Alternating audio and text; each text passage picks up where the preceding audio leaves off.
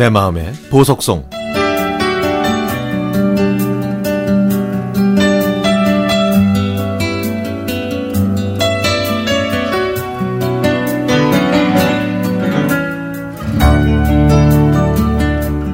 저는 남양주에 사는 27년차 워킹맘입니다. 다른 워킹맘처럼 주위 분들과 부모님의 도움 덕분에 두 아이 모두 대학생이 됐네요. 첫 아들은 태어나자마자 돌봐줄 분이 없어서 한 달에 한 번꼴로 보모를 바꿔가며 키웠고 나중에는 친정엄마의 도움을 받을 수밖에 없었습니다. 둘째인 딸도 여러 집을 전전하면서 어렵게 키웠죠. 그렇게 키운 아들이 이번에 외국으로 공부하게 공부하러 가게 돼서 이 사연을 보냅니다. 옆에 있을 땐 몰랐는데 막상 멀리 보내려고 하니까 새삼 옛날 생각이 많이 나네요.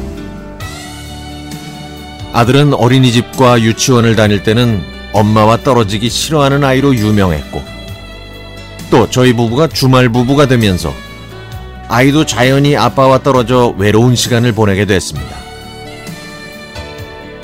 아들이 초등학교 6학년 때 저희 가족은 서울에서 함께 살게 됐지만 그때는 이미 아이와 남편 모두 6년의 공백을 메우기가 힘들었습니다. 서로 어색해하고 같이 시간 보내는 걸 무척 낯설어 했죠. 그렇게 커서 대학에 입학해 저희 부부도 아이 양육과 또 교육에서 좀 여유로워졌다고 생각했을 때 아들에게 공황장애 증세가 나타났습니다. 아들은 밖에 나가지도 않았고 사람도 안 만났고 가족과의 대화도 불편해했죠. 처음에는 그러다가 괜찮아지겠지라고 생각했는데 아이의, 아이의 우울감은 시간이 갈수록 심해졌습니다. 아들은 현실을 피해 도망치듯이 해병대에 자원 입대했고 그렇게 또 2년이 흘렀습니다.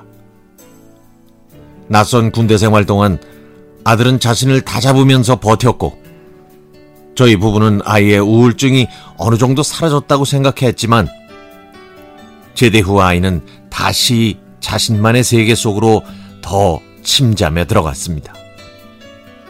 학교 생활에도 흥미를 느끼지 못했는지 휴학과 복학을 반복했죠. 혼자 생활해보겠다고 독립한 다음에도 아들은 집 밖으로 나오지 않았고 제가 찾아가도 만나지 못하고 되돌아오기를 여러 번.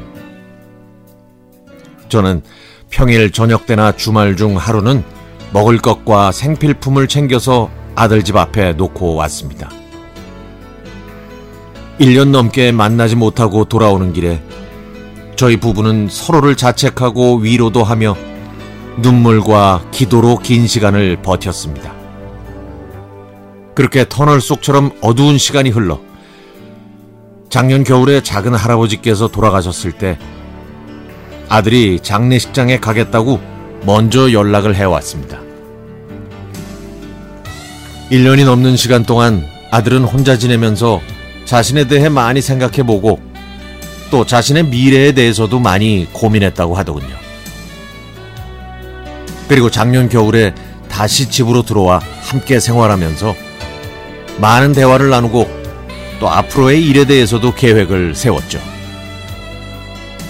이제 그 결실로 아이가 외국에서 공부하고 싶다고 해서 저희는 무조건 찬성했습니다.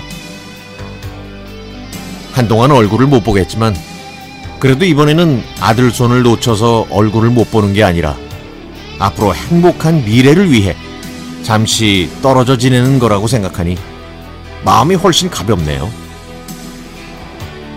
떠나 있는 아들에게 이 방송을 통해 그동안 쑥스러워서 하지 못했던 말 하고 싶습니다. 아들에게 남들보다 늦은 나이에 새로운 도전을 하게 돼서 불안하고 걱정이 된다는 아들. 엄마 아빠가 너를 열심히 키운다고 키웠는데 지나고 보니 학부모 입장에서만 너를 바라봤지 너의 눈높이에서 마음을 헤아리고 함께 고민하면서 얘기 나누는 일을 많이 못한 것 같아 미안해. 이제 내 마음을 좀 알 것 같고 또 네가 진정으로 원하는 게 뭔지 알 것 같구나. 내가 힘든 시간을 보낼 때 엄마 아빠도 어떤 부모가 좋은 부모인지에 대해 고민을 하게 된 반성과 다짐의 시간이었어. 힘들었지만 너와 엄마 아빠한테는 나름 의미 있는 시간이었다고 생각해. 낯선 곳에서 혼자 생활하면서 어려운 일도 많겠지만 넌 현명하고 마음이 따뜻하니까 그곳에서도 잘 생활하겠지. 넌 정말 멋진 아이고 어디서 뭘 하든 잘 해낼 거라고 생각해. 이제는 엄마 아빠가 너의 진정한 버팀목이 되어줄게. 내 삶의 큰 기쁨이자 축복인 아들 많이 사랑하고 고맙구나.